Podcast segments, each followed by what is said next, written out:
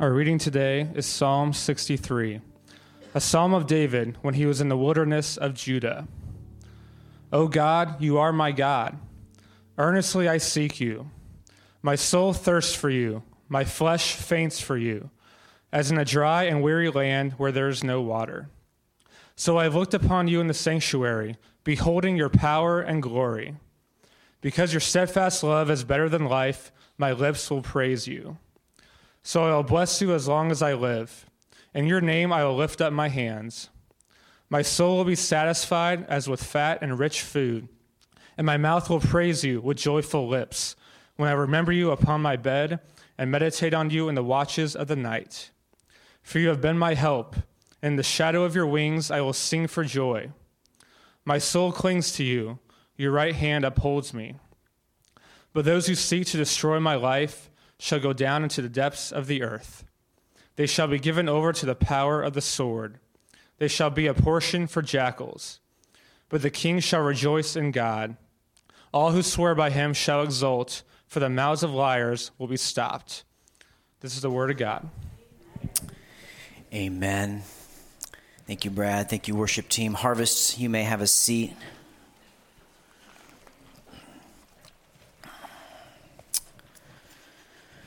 Great time of worship. My soul is full. Well, Harvest, again, I, I, introduced myself earlier, but again, I'm, I'm Ryan Jackson, and I'm, I will be filling the pulpit this morning for our senior pastor. And I want to ask you a question.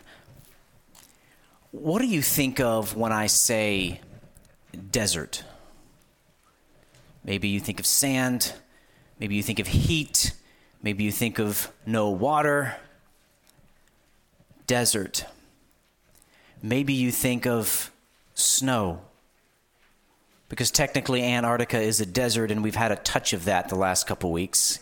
Might say we've been living in a desert of sorts. Well, let me ask you another question Are you dry? I don't mean thirsty, I mean spiritually, are you dry?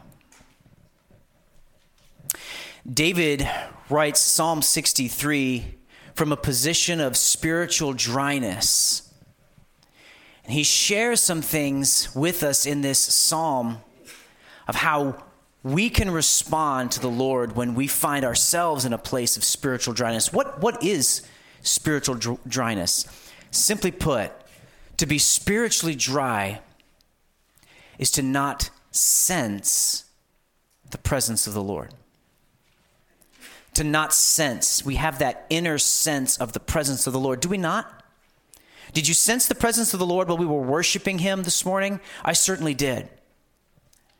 But to be spiritually dry means you don't have that sense. It's not that the Lord leaves you because He is faithful, He never leaves. It's not that you lose your salvation because that's not possible. The Bible teaches that. It's simply when we, for whatever reason, do not sense the presence of the Lord in our life.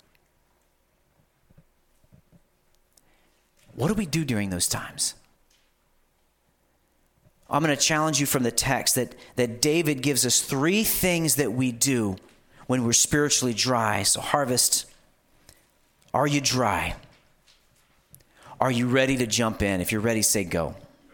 All right. Psalm starts off in Psalm 63, and in, in many of your Bibles, there should be a heading that reads like this A Psalm of David when he was in the wilderness of Judah. Does your Bible have that?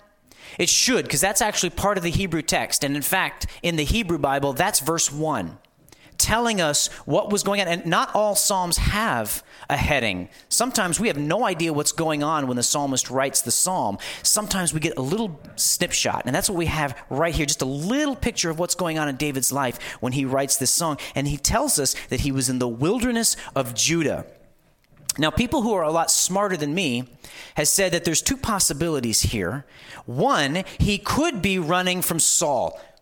If you know the life of David, you know that he was not the first king. Saul was anointed king, and then Saul failed God.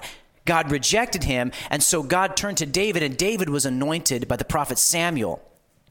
He was anointed, but he wasn't king yet, and a lot of things happen in there.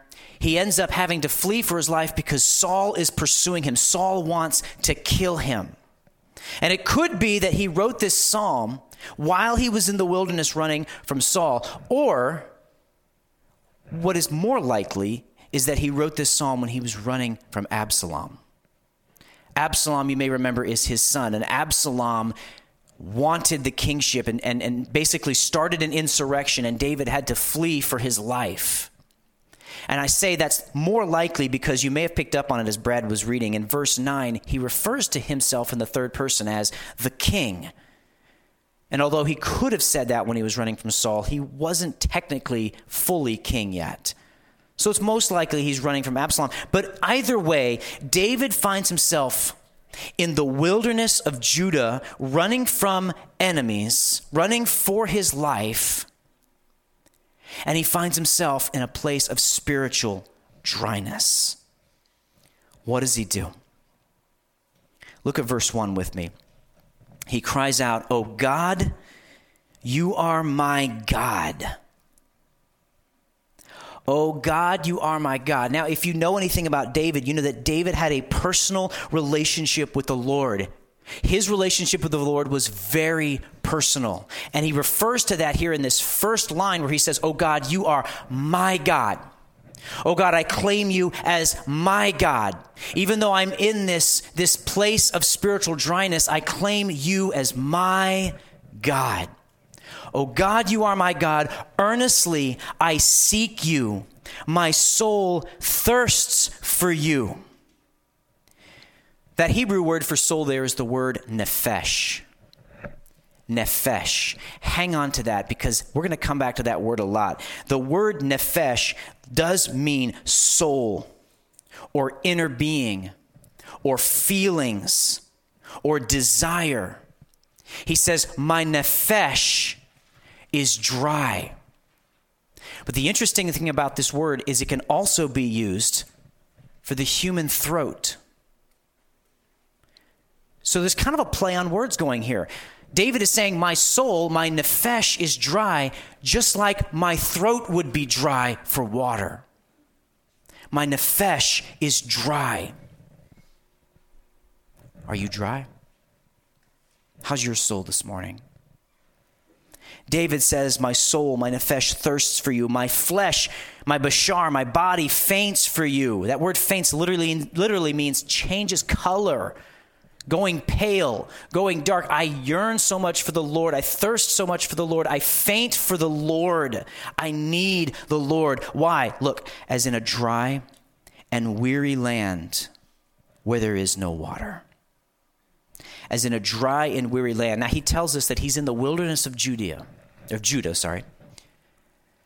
And he compares the state of his soul to his surroundings. It's beautiful poetry. It's as if David is walking along or fleeing and he looks out on the wilderness and he says, This is my soul right now. This is what I feel right now. This is how barren my nephesh is because I don't sense the presence of the Lord because life is heavy, life is dry. Oh God, you are my God. Have you ever been there? Have you ever been in a place of spiritual dryness? Has your nephesh ever longed for the Lord because you felt empty, dry, barren. What do we do in times like this? I remember there was a time in college, not because of circumstances, but honestly because of some poor personal choices, I found myself in a state of spiritual dryness. I could not sense the Lord, and I desperately wanted to sense Him. I remember listening to music, trying to, to make myself feel the Lord. Dry. Are you dry? What are some things we can do when we're dry? Here's point number one remember God's precious presence. Remember God's precious presence. Look at verse 2. David says, So I have looked upon you in the sanctuary, beholding your power and glory. David is recalling the past. He's not in the sanctuary.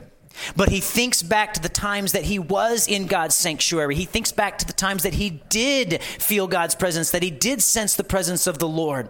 The word sanctuary here, of course, that's a reference to the tabernacle. And you might remember that the tabernacle was a, a portable temple, so to speak, that moved around. They, they, Moses actually had it built, and they would take it up and move, and then they would set it up when they camped. And David's been there. He's been to this sanctuary.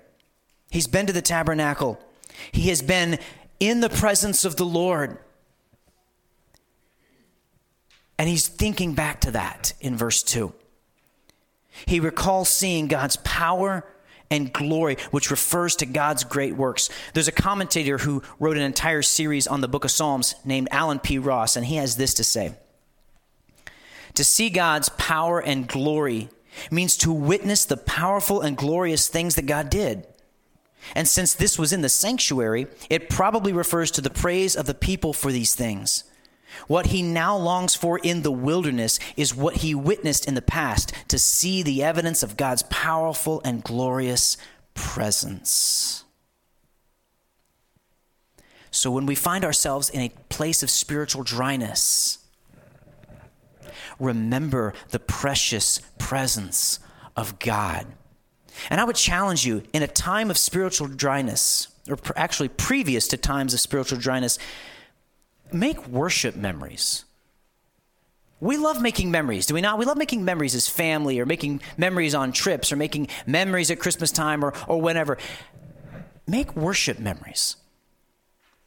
Maybe you even already have some where you can think back to a time of worship that was powerful and meaningful and you sensed the presence of the Lord. It was almost tangible to you. Make worship memories. Doesn't have to be here, although this is a great place for it. It could be at a concert. It could be when you're driving alone in your car, singing away to the Lord, and you have a time of great worship. I have some of those. In fact, I've thought back on them this week as I've been studying this text. I remember in 2010, I went to a men's conference, and the worship there was amazing. And it was particularly amazing for me because for the first time in my life, I, I truly just kind of let go of my self conscious awareness of being in a crowd of people and just worshiped the Lord. And it was powerful. And I can think back to that during times of spiritual dryness when I can't sense the Lord. And I would challenge you make worship memories so that at times of spiritual dryness, you can hearken back to no, no, no, no. I have sensed the Lord. He is real.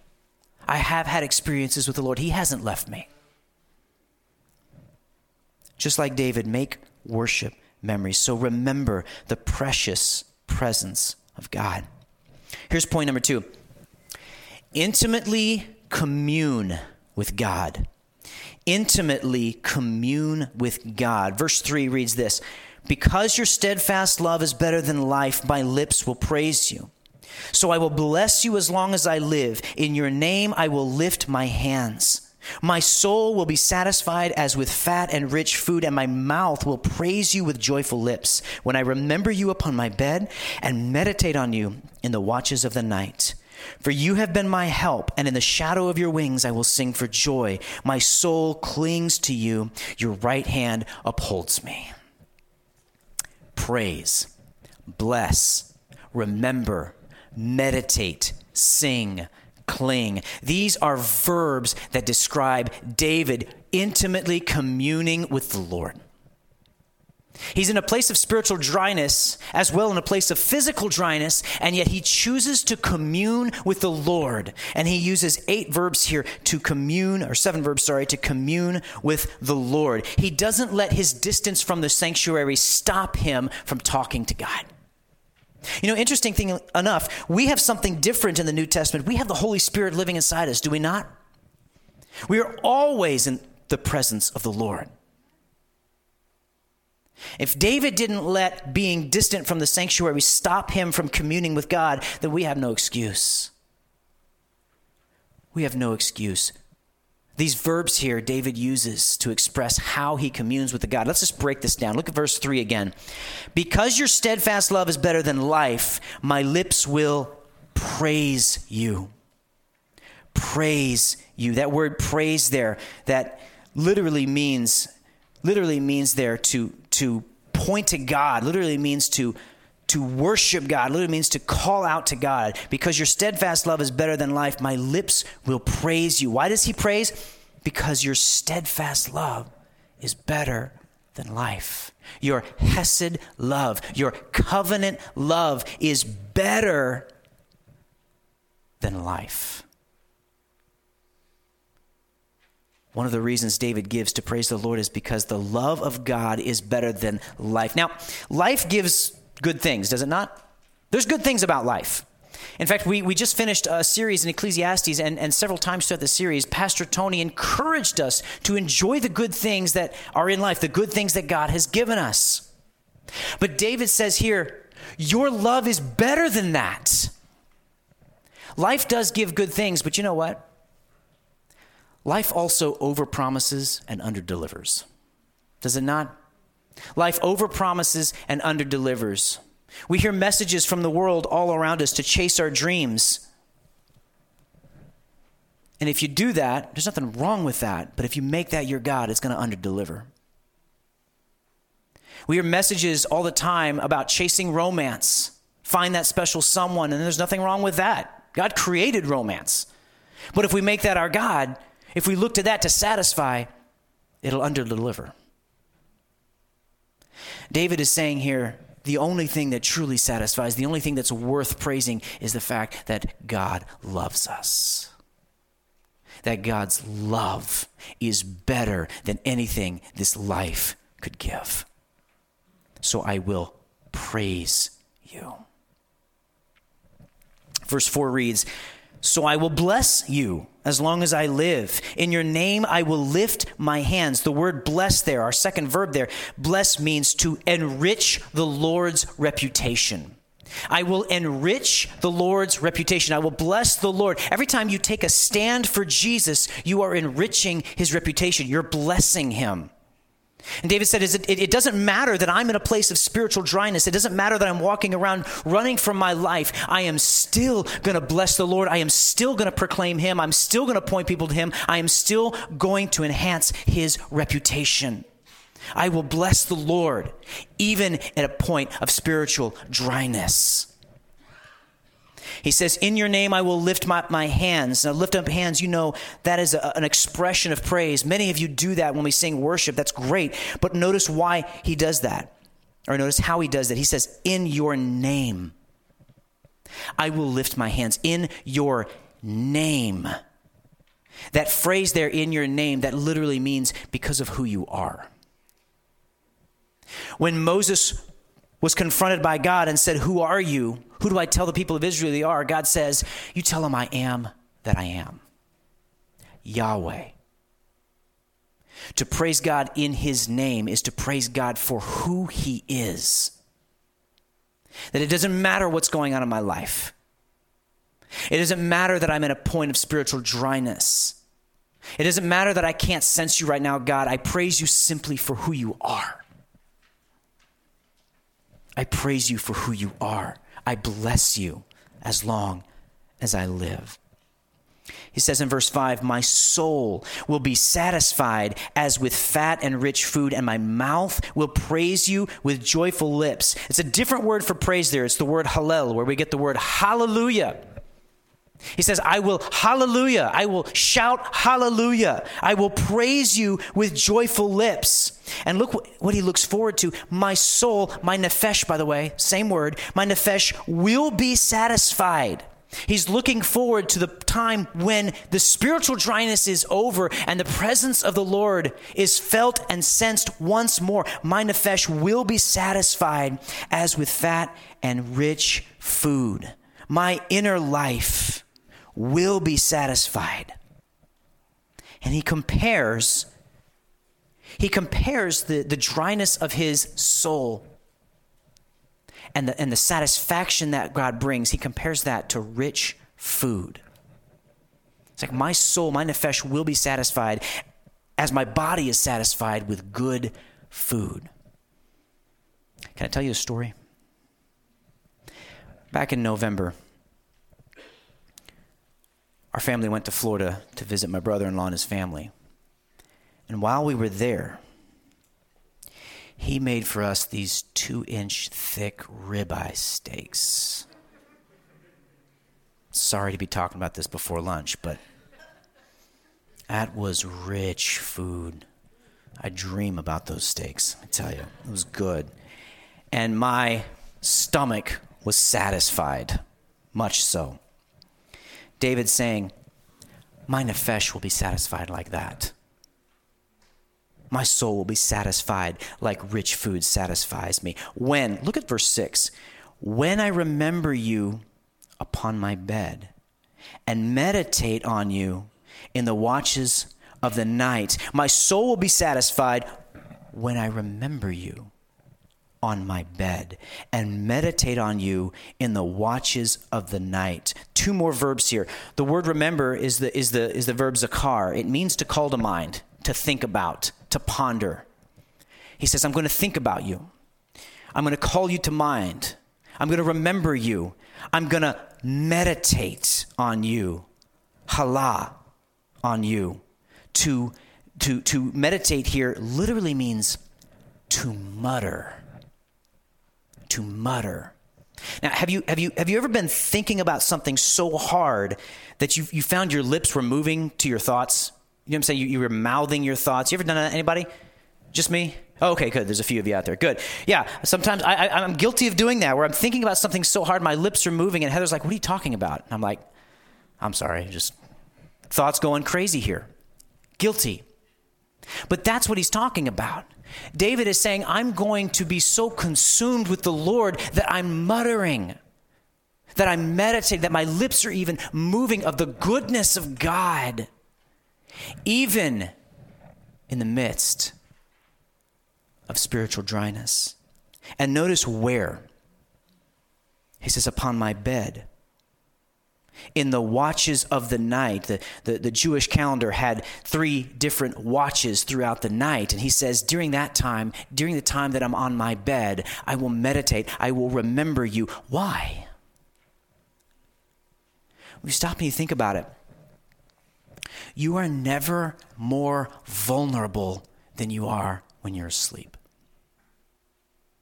You're never more vulnerable because you're, you're not conscious, or when you're laying down and your mind is winding down, you're never more vulnerable. And David is saying here, I'm going to give you those moments. My most vulnerable moments, I'm going to think and meditate and mutter about you. Now, this is ironic. I did not plan this. But two weeks ago, when I preached on Exodus, I challenged you to give the first thoughts of your day to the Lord. Do you remember that? When you woke up in the morning, give your first thoughts to the Lord. Well, now I get to challenge you.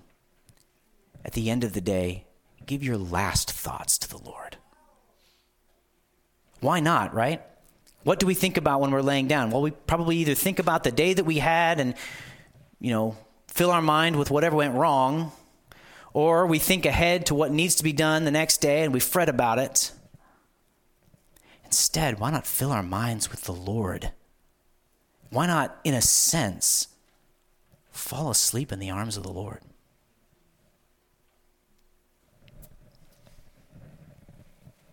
Why do you do this, David? Why do you spend so much mental energy on God? Look at verse 7. For you have been my help. And in the shadow of your wings, I will sing for joy. The reason I'm going to spend so much mental energy on God is because of what He has done. Earlier in verse 4, he praised God for who he was in your name. Now he gets to what God has done for him. You have been my help. You do things for me that no one else can do, that I can't even do for myself. You do them, and so I will praise you. So I will meditate on you. So I will remember you. So I will give you my mental energy because you are my help. I don't know what he was thinking about specifically. Maybe he was thinking about his victory over Goliath.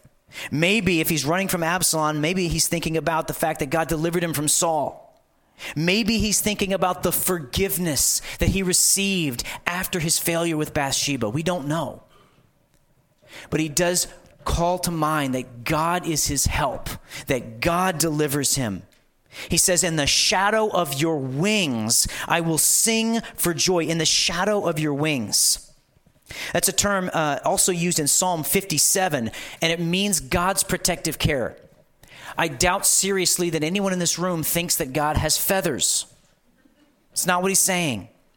He's using it as a metaphor for God's protective care. He says, in the shadow of your wings, like a bird protecting its young. Ironically enough, last spring, if, you, have seen our house, you know we have this, this porch. And last spring, we had these, these hanging flowers. They're dead now, by the way, but we had these hanging flowers. And a bird came along and literally built her nest in one of those hanging flowers, laid her eggs, and had her young. And it was really cool because when she would leave, we could actually take it down and look at the eggs or look at the chicks and then put it back up, and she had no idea. Hopefully. But I remember one particular day. You know, birds can be territorial. And there were other birds that were threatening her as they were flying around threatening, and she just stood there with her wings outstretched, protecting her young. And that's a beautiful picture of what God does for us. He stretches out his wings, he stretches out his hands, he shields us, he protects us. David is looking to his protector at a time of great need. He says, In the shadow of your wings, I will sing. Another different word, by the way, ranak. I will exult. I will proclaim jubilantly. I will sing because I know that I'm in the shelter of your wings. I will proclaim jubilantly of who you are.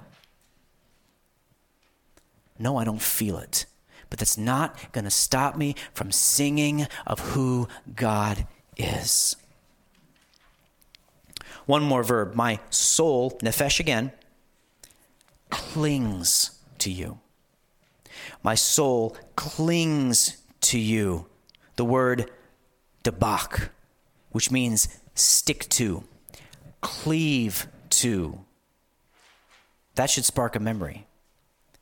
It's the same word in Genesis 2:24 where it says the husband shall leave his mother and father and cleave to his wife. The exact same word. My nefesh cleaves to you. Cleaves to you. Can I ask you a weird question? Do you pursue God like a lover? You might think that's going too far. But is it? Let's look over these verbs again that, that David uses praise, bless, remember, meditate, sing, cling. David is all consumed with God. The only other relationship that comes close to that is the relationship I have with my wife. Do you pursue God like a lover? Do you pursue God like this? I'm friends with many of you out there, with all of you really, but I don't pursue you guys like this. Be honest. I struggle to pursue my wife like this. Do you pursue God like a lover? What does God say in Deuteronomy? He says, You shall love the Lord your God with all your heart, all your soul, all your mind, all your strength. Now, I'm not saying let's be romantic with the Lord. That is weird. But take the metaphor for what it is. Is he our everything? Do you pursue him like that? He says, Your right hand upholds me. The right hand was the hand that signified power and protection. So you get this beautiful picture of here of my soul, my flesh cleaves to you, and your right hand upholds me. Intimately commune with God. Praise, bless, remember, meditate, sing, cling. I've been asking you all along are you dry? Perhaps this week you can take one or more of those verbs and make it real in your life. How can you praise, bless, remember, meditate, sing, and cling to the Lord this week? Where is your place of most vulnerability? that you can respond to the Lord as David did, even if you don't feel it, even if you don't sense it. Intimately commune with God. Sorry, my nefesh was dry.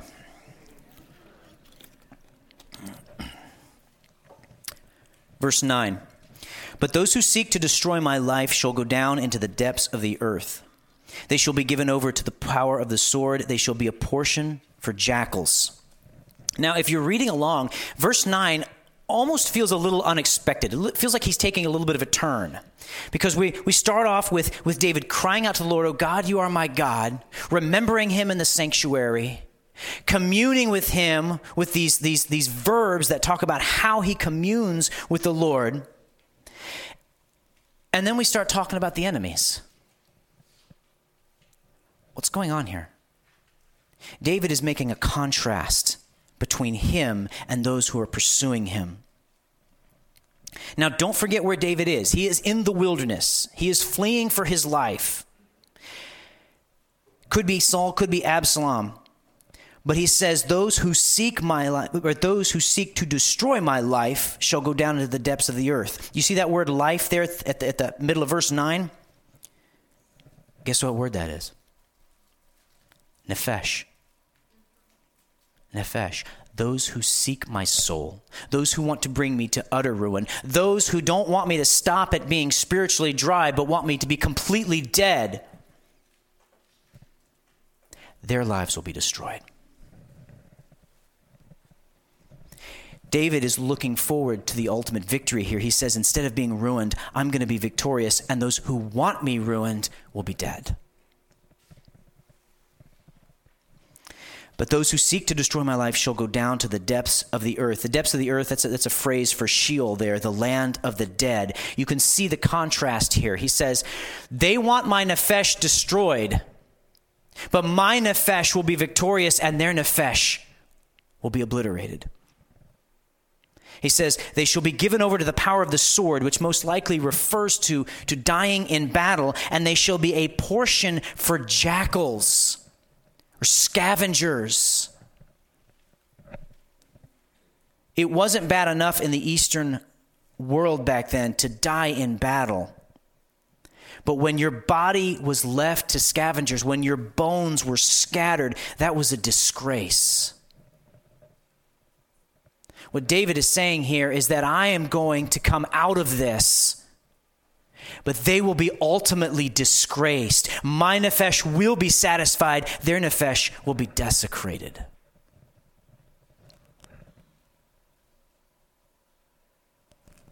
Their plan for David will turn on them. Look at verse 11.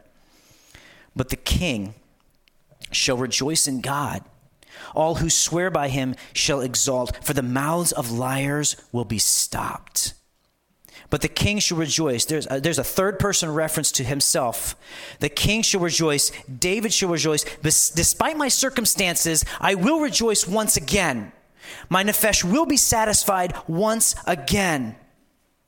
It says, All who swear by him shall exalt, which is most likely, swear by him is most likely a, re- a reference to swearing to the Lord. It's a loyalty to the Lord. Those who are loyal to the Lord they shall exult. There's that word hallel again. They shall hallelujah. They shall boast in the Lord. Why? For the mouths of liars will be stopped. And then the psalm ends. It almost feels abrupt, does it not? But really, what's going on here is he's making another contrast. He's saying, those who are loyal to the Lord, they're going to sing praise. Hallelujah. But those who are lying, they will be silenced. Now, the lying here, that, that's not merely telling a falsehood. Lying here is being used of those who are denying God. It says, those who are loyal to the Lord, they are going to say hallelujah. But those who deny the Lord, their mouths are going to be stopped. He's drawing a contrast here between those who are loyal and those who are liars. Again, another quote from Allen P. Ross. He says, And here we see the difference between the mouth that praises God and the mouth that forges lies. The first shall never be stopped, but shall sing forever. And the second shall be rendered speechless at the judgment of God.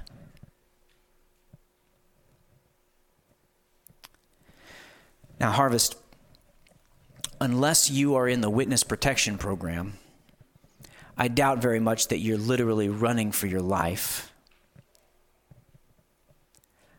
But we do have enemies, do we not? In fact, we have a great enemy. And what is his lie? Ironically enough, his lie, eh, or what, I'm sorry, what is his weapon? Ironically enough, his weapon is lies. And he uses his lies to drain your nefesh.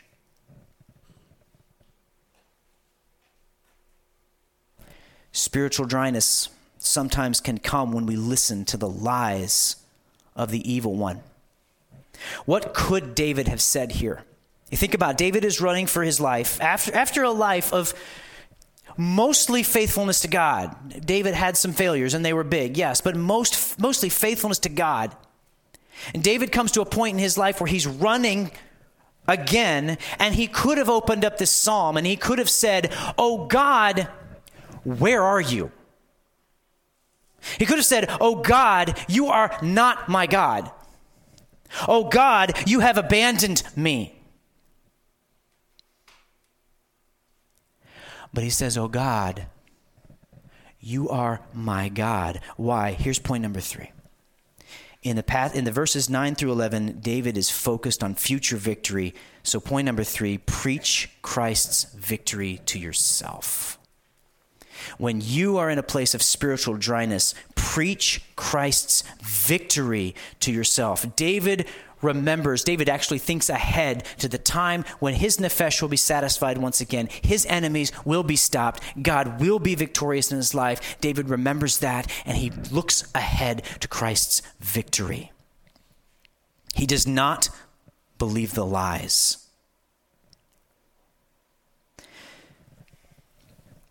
I said we had an enemy, and he feeds us lies. So let me ask what lies do you believe? At the heart of whatever you're struggling with, and we all struggle, but at the heart of our struggle, of our emotional struggles, at the heart of those is a lie. And at the heart of a lie is a failure to believe in something about God.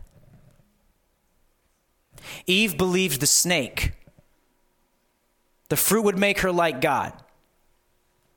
So she doubted God's goodness.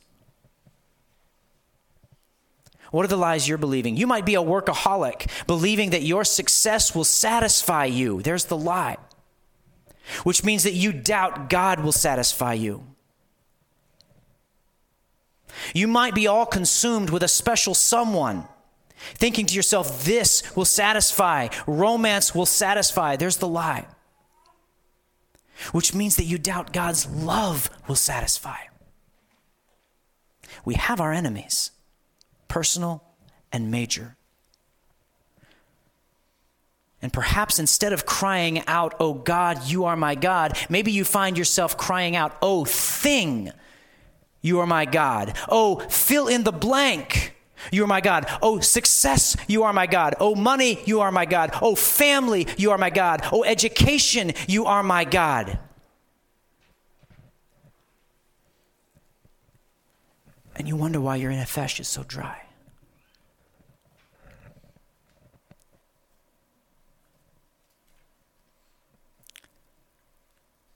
Are you dry? Let's stop a minute and just think what drains our soul anyway? How does our nefesh get to a point of spiritual dryness? We've hinted about it, but let's just lay it out. Personal choices can bring us to a point of spiritual dryness. If, if we are lacking time in God's word, if we are lacking worship, if we are unrepentant of sin in our lives, that'll bring spiritual dryness for sure. Like David, circumstances, bad days, big things like loss of a job, dealing with crazy kids all day, can bring us to a point of spiritual dryness. Sometimes it's people. Am I right? People can suck the life out of us and bring us to a point of spiritual dryness. Sometimes you don't know. Sometimes it might feel like you're even doing everything right and you're not sensing the Lord. What's going on there? Well, far be it from me to know what's on the mind of the Lord, but at times of spiritual dryness when we don't seem to have an answer for why. Perhaps it's similar to the reason God told Abraham to offer Isaac. Now I know that you love me for me and not my presence and how I make you feel. Are you dry? In Matthew chapter 4, another man was in a wilderness. And he, like David, faced hunger. He, like David, was pursued by an enemy who tempted him three times. And he, like David, chose to be satisfied by the presence of God and not himself. But he, unlike David, silenced the enemy. He silenced the enemy in the wilderness when he said, Be gone, Satan. For it is writ- written, You shall worship the Lord your God, and him only shall you serve. But he also silenced the enemy on the cross, defeating the enemy once and for all. See, Jesus Jesus took on the ultimate spiritual dryness for you and me. Jesus, who lived a perfect life, Jesus, who should have never experienced spiritual dryness, took on the ultimate spiritual dryness by being separated from his Father. Jesus, who was perfect, by the way, Jesus, who should have had the greatest life because he always pleased the Father, was spiritually sucked dry. Why? So that you and I can also say, Be gone, Satan, because I remember the presence of the Lord. Be gone, Satan, because I intimately commune with my Savior. Be gone, Satan, because I believe Christ is victorious. Like David, we too can cry out, Oh God, you are my God. Let's pray.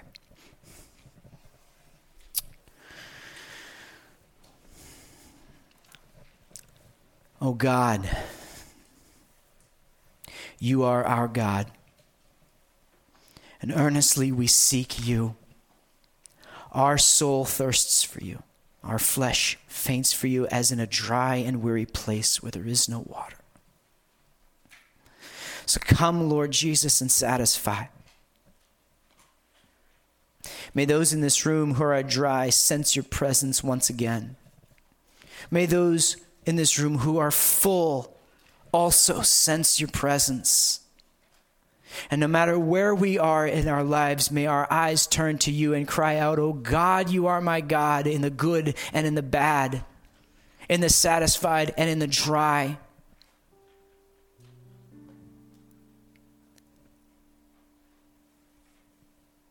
Jesus, thank you for your sacrifice.